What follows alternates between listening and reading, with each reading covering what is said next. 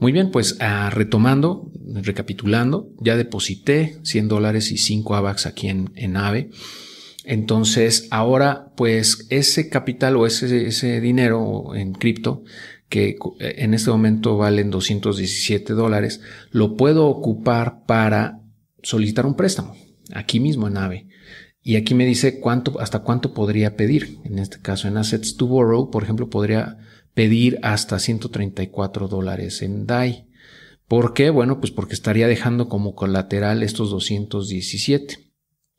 Yo no te recomendaría pedir el máximo nunca porque si el, porcentaje de, eh, de, el factor más bien, este, baja de 1, te van a empezar a liquidar. Mira, te voy a mostrar Vamos a hacer algo que no se debería de hacer, ¿ok?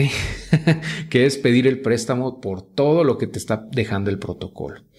Eh, bueno, voy a dejarlo en 130. vamos a ver de una vez, vamos, sin miedo al éxito. Todo 133.98, eh, ¿ok? Te dice, ok, bueno, tu factor de salud está en 1.16. La liquidación vendría si ese factor baja de 1.0. Vamos a darle. Ahorita te voy a explicar cómo, cómo funciona. Entonces vamos a, pedir ese préstamo. Este, digamos que estoy usando ese capital que tengo de 213 o algo así dólares eh, para solicitar un préstamo por 134. ¿no? Entonces, bueno, de esa manera muchas personas, eh, incluyéndome, hemos adquirido esos préstamos para poder, por ejemplo, comprar más cripto o para lo que sea. Entonces ahorita ya tengo este préstamo que está, eh, ya me aparece de este lado de los préstamos.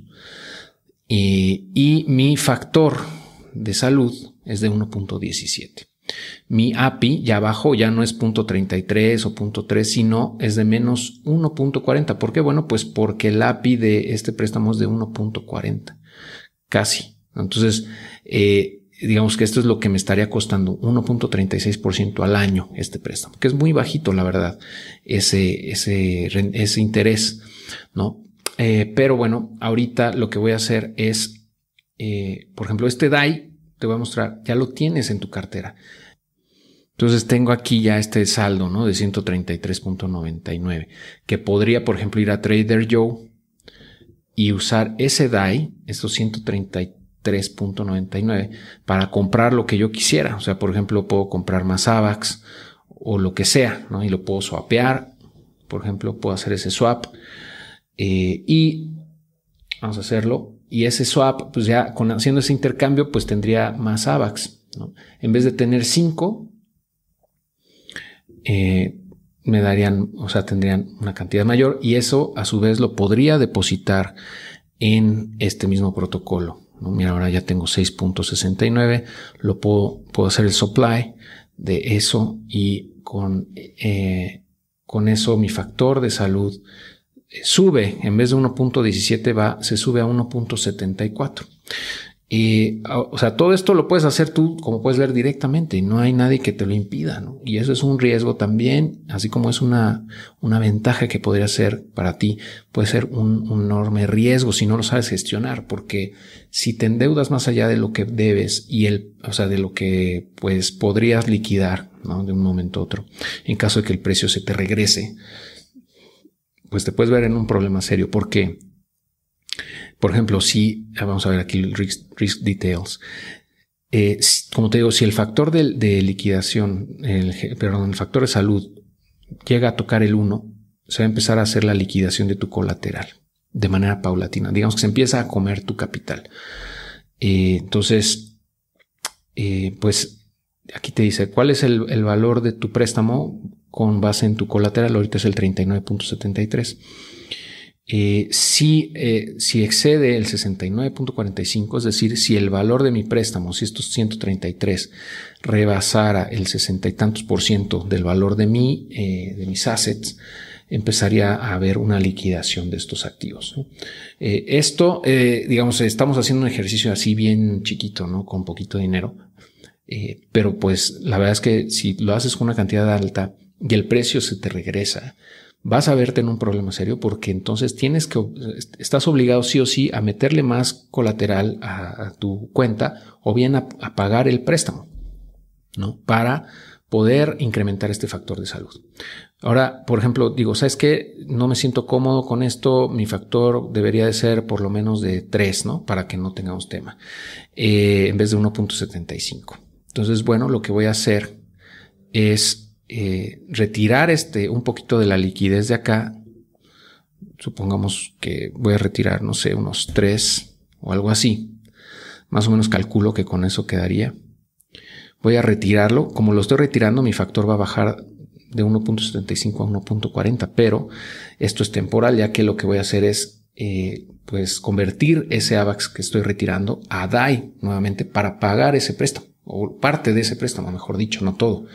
Entonces, de esa manera puedes ir gestionando tu factor de liquidación y no tener temas con, con esto. Eh, ok, listo. Vamos a hacer el retiro. Confirmamos. Y eh, en unos momentos debe de quedar. Entonces, en vez de 10, me van a quedar 7. ¿Vale? Eh, y voy a, a, hacer el trade o a intercambiar esos AVAX en TraderJo. Ok, esos tres vamos a convertirlos a DAI. Y entonces ya me, voy a regresar a AVE y ya tengo aquí estos 70 dólares que son el equivalente a los tres AVAX que, que vendí. Entonces voy a repagar ok, voy a repagar lo máximo que tengo aquí.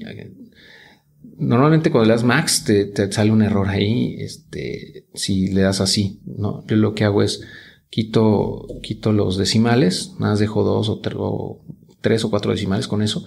Y entonces, si hago ese repago, eh, mi factor de salud va a subir. En vez de 1.40 va a quedar en 2.98, prácticamente 3, que era lo que yo quería. ¿no?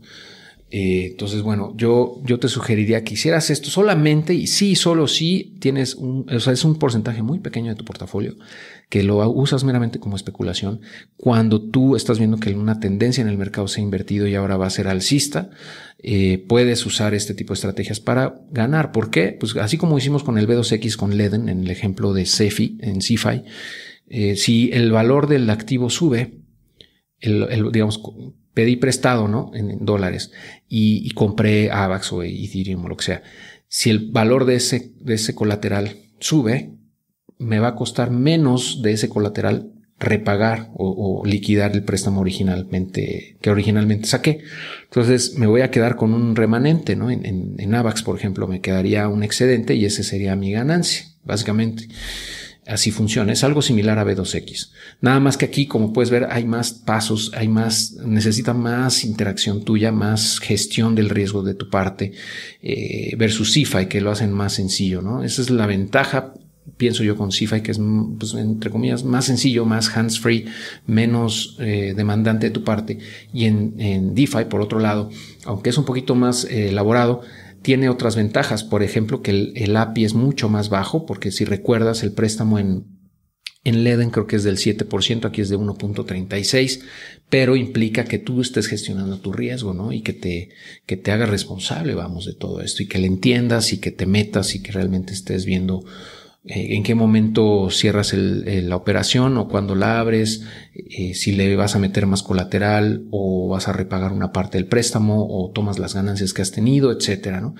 Pero si ya te vas a meter tú a gestionar tu lana en DeFi, pues eh, me parece muy bien porque tienes más flexibilidad, tienes menos costos asociados en, en, en pues en los intereses que te cobran, tienes más flexibilidad, más libertad, así como también mucha más responsabilidad, ¿no? También de, ir gestionando todo esto. Pero si lo vas a hacer, está excelente. Si no quieres meterte en todo este rollo, pues está Cifa y ahí está Leden, está Bitso, etcétera, y lo haces muy sencillo, ¿no? Entre comillas, es mucho más sencillo, pero implica otros riesgos y otros costos, ¿no? Pero bueno, ya depende de ti qué es lo que quieras hacer. Aquí nada más es una probadita de esto, ¿no? De cómo puedes hacer eh, pues, el, el, el yield farming, o, cómo meter cuenta de ahorros, ¿no? más bien cómo meter tus ahorros acá para que generen un rendimiento y o préstamos colaterizados.